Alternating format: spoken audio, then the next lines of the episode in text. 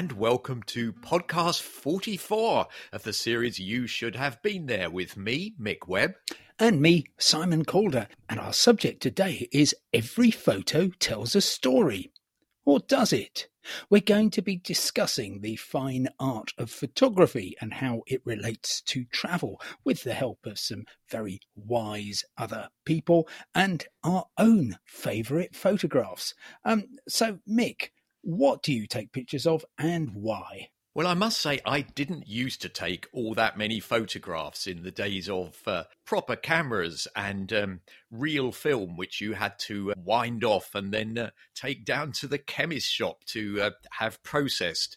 And although it seemed exciting, the idea of getting them back in that uh, little paper envelope, uh, opening it, and then finding that at least half of them hadn't come out, or uh, as in the case of one of my favorite trips to um, the incredibly interesting country of Zimbabwe, none of them came out at all, or rather, they were all doubly exposed because uh, what had happened was that the film I'd used for a previous holiday in Spain with my uh, with my partner and a very small child at the time hadn't wound back properly. So it looked, for all the world, as though it was ready to take a whole load of photographs when, in fact, sadly, it already had done. So that kind of thing was quite a deterrent. Um, but I must say that uh, since the advent of the smartphone, uh, much more portable cameras as well, digital photography, in fact. I take loads of photographs. And one of the things I've found is that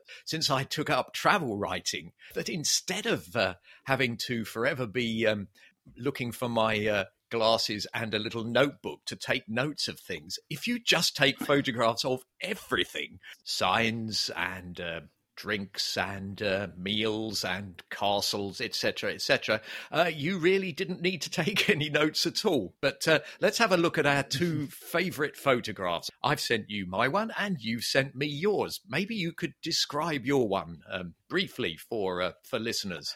Yes, it's very simple. It's also quite blank. It's not going to win any prizes uh, for a piece of art, and it wouldn't even make a, a kind of lower league postcard, I don't think. But let me describe it for you. So the lower half is almost entirely taken up with with beach, um, relatively well trodden.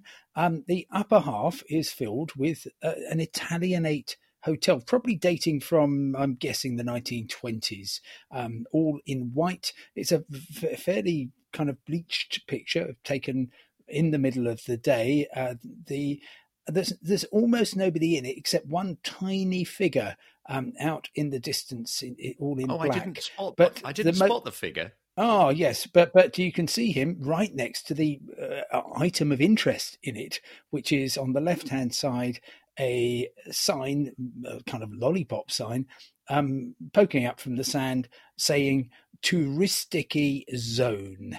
And that means, yes, you cross that line and you are going to be going into uh, an area reserved for tourists. It was taken in 1989 in Albania, in the resort of Durrës.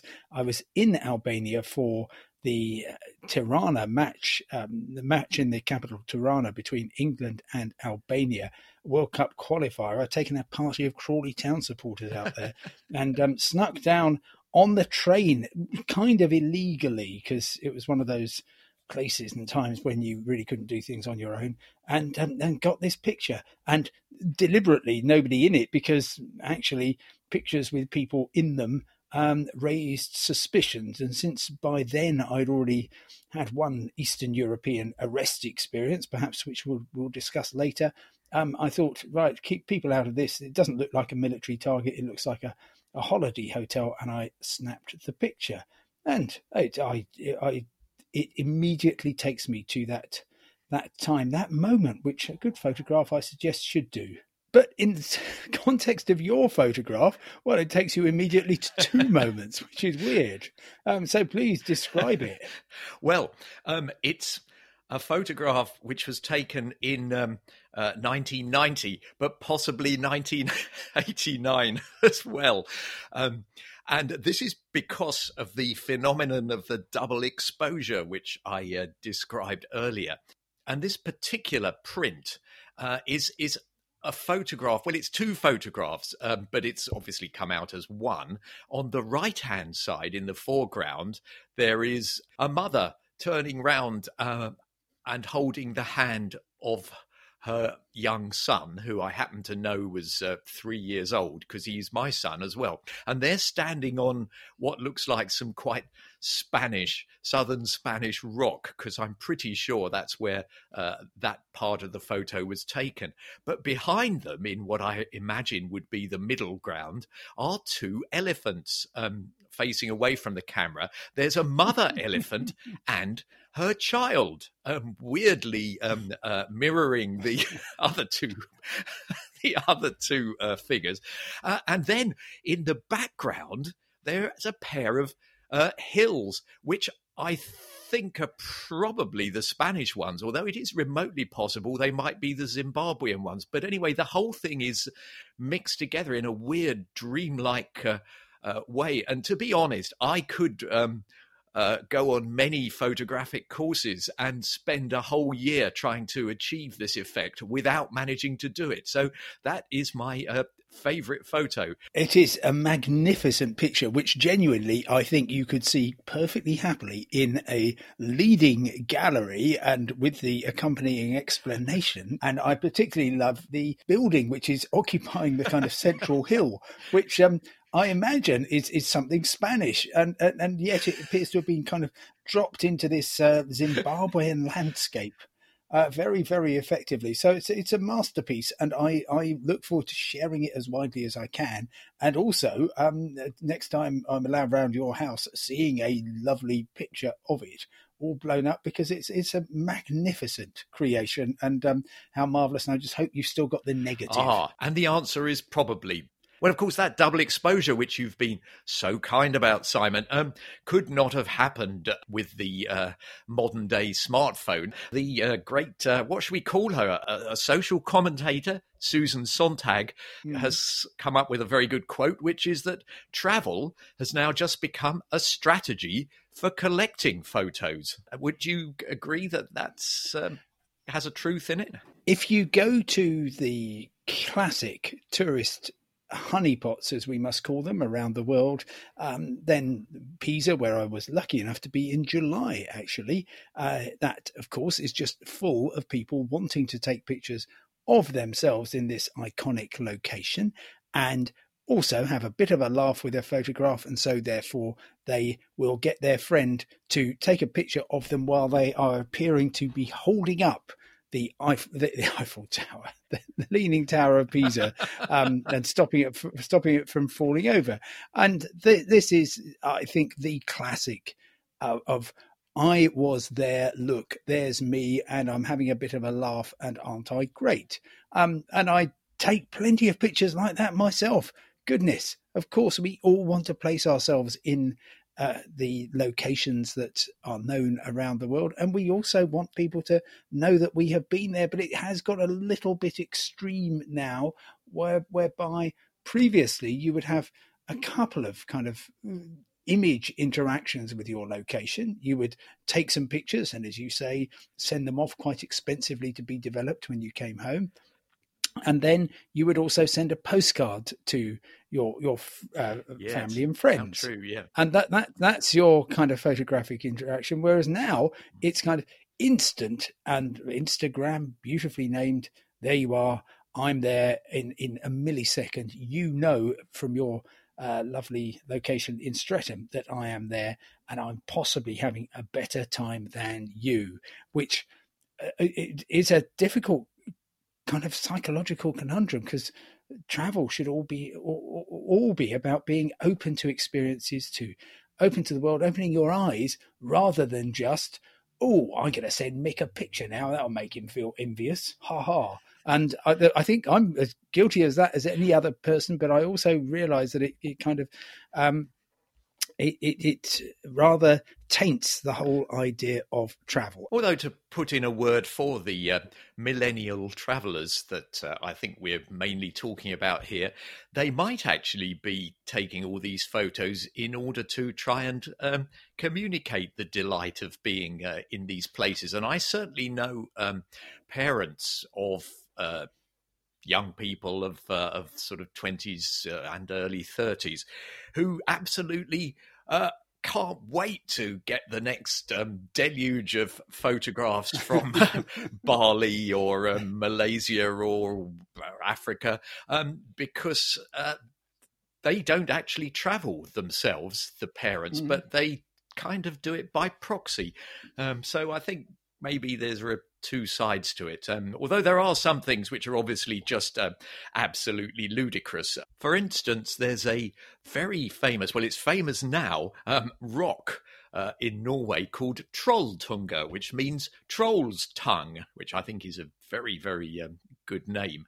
And you'll have certainly seen it. You might even have been there. It's um, it's a tongue of rock, very, very high, two and a half thousand feet above an absolutely extraordinary lake um, with mountains and snow all around. Um, but this thing sticks out so high uh, over the water that uh, if you go and uh, have your photograph taken on it or take a selfie, as most people do, uh, you actually look as though you're on the highest. Uh, natural diving board in the world. It's not really recommended to people with a touch of vertigo, I wouldn't have thought. But have you seen the pictures? I've seen the pictures. I haven't been there. Anybody who does want to go there, it's um, just east of Bergen on the general route towards uh, Oslo. And I love seeing the pictures, and I also love not being in there. And I, I just hate to think how many people have maybe died as a result of cavorting around taking pictures. I know that, for example, the Grand Canyon every year. There are very sadly deaths where literally somebody has said oh uh, just just take a step backwards and that's the last you've seen of them. So uh, photography and tragedy I, I, I fear are not too far away on this particular ledge. Oh yes but um, actually absurdity is also quite close by because um, if you take another picture from the other side of this extraordinary rock, what you see is an endless queue of mainly young people um, winding their way up the mountain. And it's no easy climb either to get up there, although I haven't been there myself, I must say. Um, waiting to take this picture or have this picture taken of themselves in the solitary splendor of this incredible uh, natural landscape. Uh, and the queues can be very, very long indeed, you know, two hours or so. It's a bit like a sale on at an Apple store in um, central London.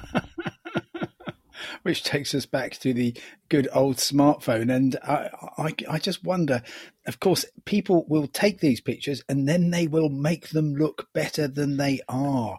And that's what worries me about modern photography, it is the work of seconds to crop something, to cleanse it, to sharpen it up, to make it brighter, make the world look better than it is. And that, I'm afraid, distorts the reality, which is what travel should all be about. Well, I couldn't disagree with that. Let's continue the positive negative theme. You've said that, uh, yes, that it's not a great idea to make the world look uh, more positive than it really is. And uh, there is quite a lot of evidence that taking photographs these days does also have a negative impact on the countries where you're taking the photographs and indeed um, the people you're taking the photographs of. Uh, and uh, Frances Lindsay Gordon, adventurer, traveler, travel writer, who um, we had a very nice chat with in our last podcast, also told us a bit about the uh, complications which have arisen, particularly recently, of taking photographs in uh, other countries.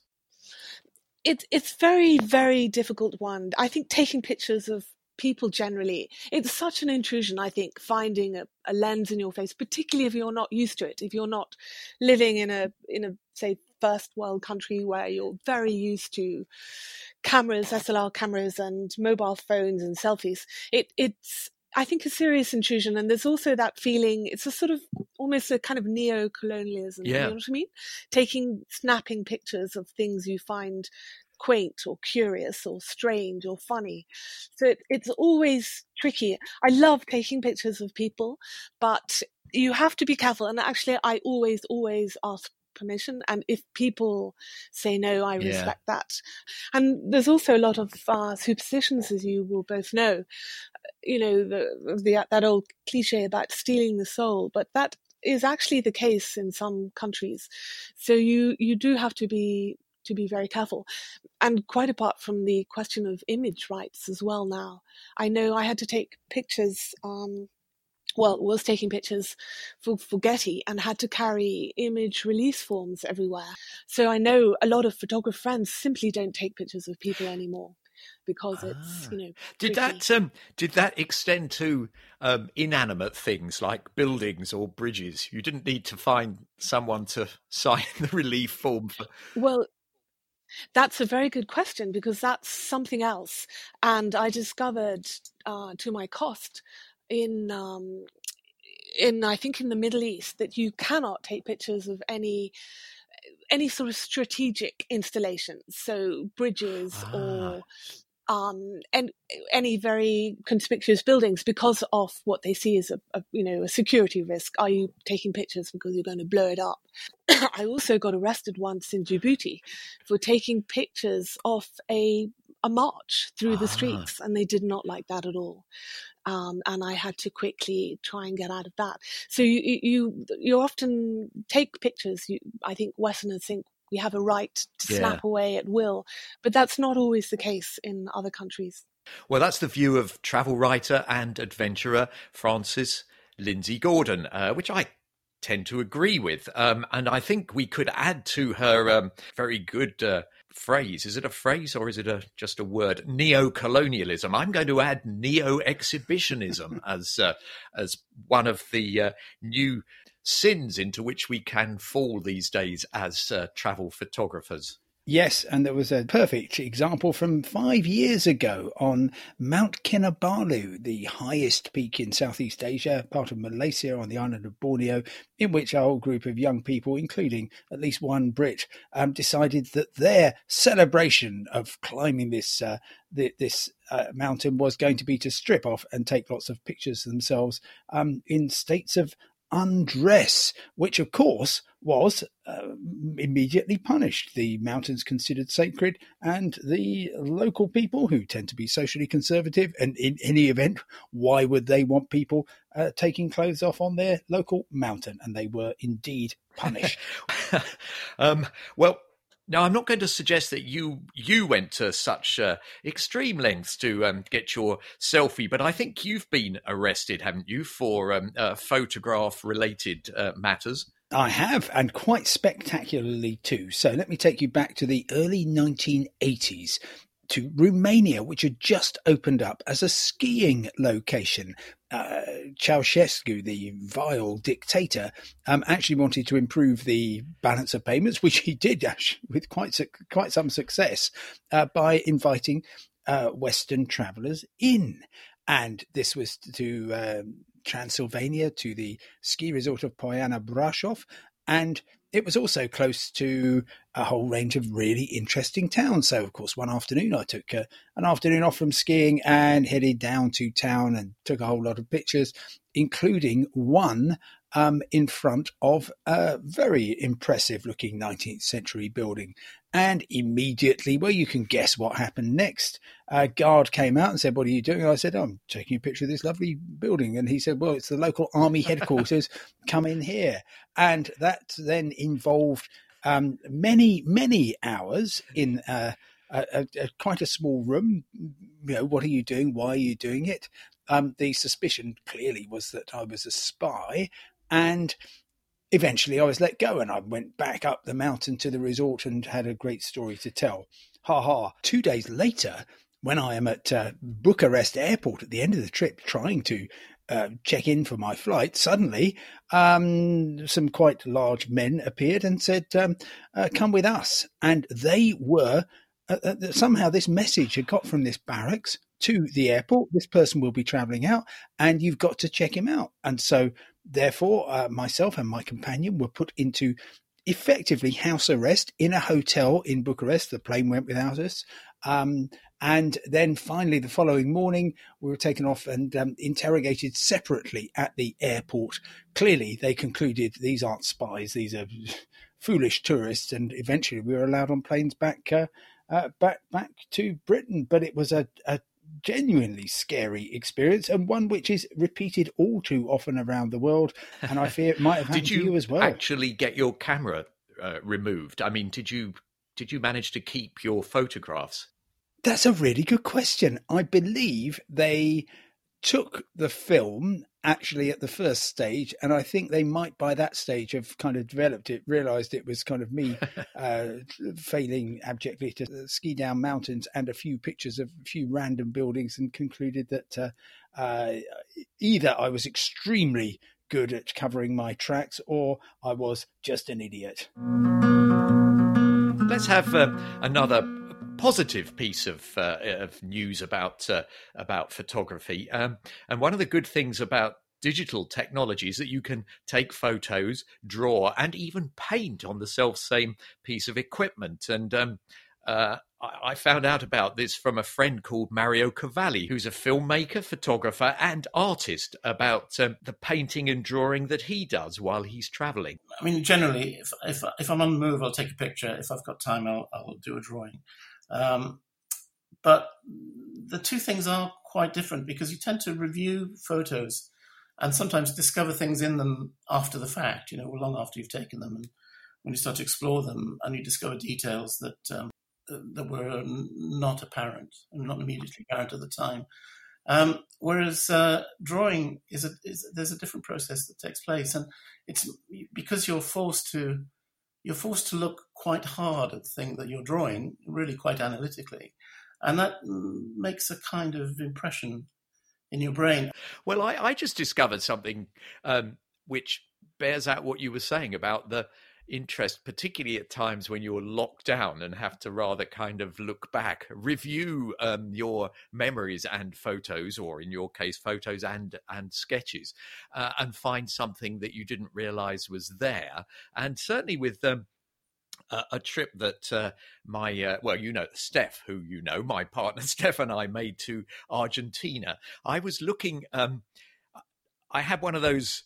Uh, silly, generally rather annoying things, a notification that came up on my phone saying two years ago today you were here. And it was a photograph of the Iguazu um, oh, Falls, uh, yeah. which of course are a wonderful thing. And Steph and I went to see them dutifully and took hundreds of well i think about 50 photographs and the one that came up was of uh, uh, steph uh, looking out uh, over the waterfalls, completely soaked with a a bunch of people taking selfies all around but in the in the spray of the waterfall there was this little black dot and when i I thought, oh, I wonder what that is. Uh, uh, something wrong with the lens, I presume. And when I actually um, uh, focused in on it, it was uh, a swift. It was a bird. It was a. It was a, one of the um, amazing uh, cataract swifts, which lives behind the curtain of the waterfall uh, and uh, they're incredibly i mean how on earth they do it. They swim in and out of this absolutely thunderous um, uh, downpour deluge and uh, somehow manage to live on, in the rocks behind. And uh, anyway and i found this picture of it. It's fantastic. It's, it's like a yeah it's like an easter egg i suppose it's, it's, it's sort of thing that you you discover a serendipitous discovery afterwards. I had a similar one in in a picture I took in um, in the Blue City in India, Blue City of Jodhpur. Um, Jodhpur. Oh yeah, right. Yeah, yeah. And um, we were there during the Holi festival. Um, I was in a very elevated position. I took a picture across the rooftops of the Blue City, so called. Um, on a very on a telephoto lens. Um, so it was quite abstracted, very geometrical, uh, a very beautiful picture. but I didn't. And then it was one that I that I did work on and, and turn into a, a, a, digital painting.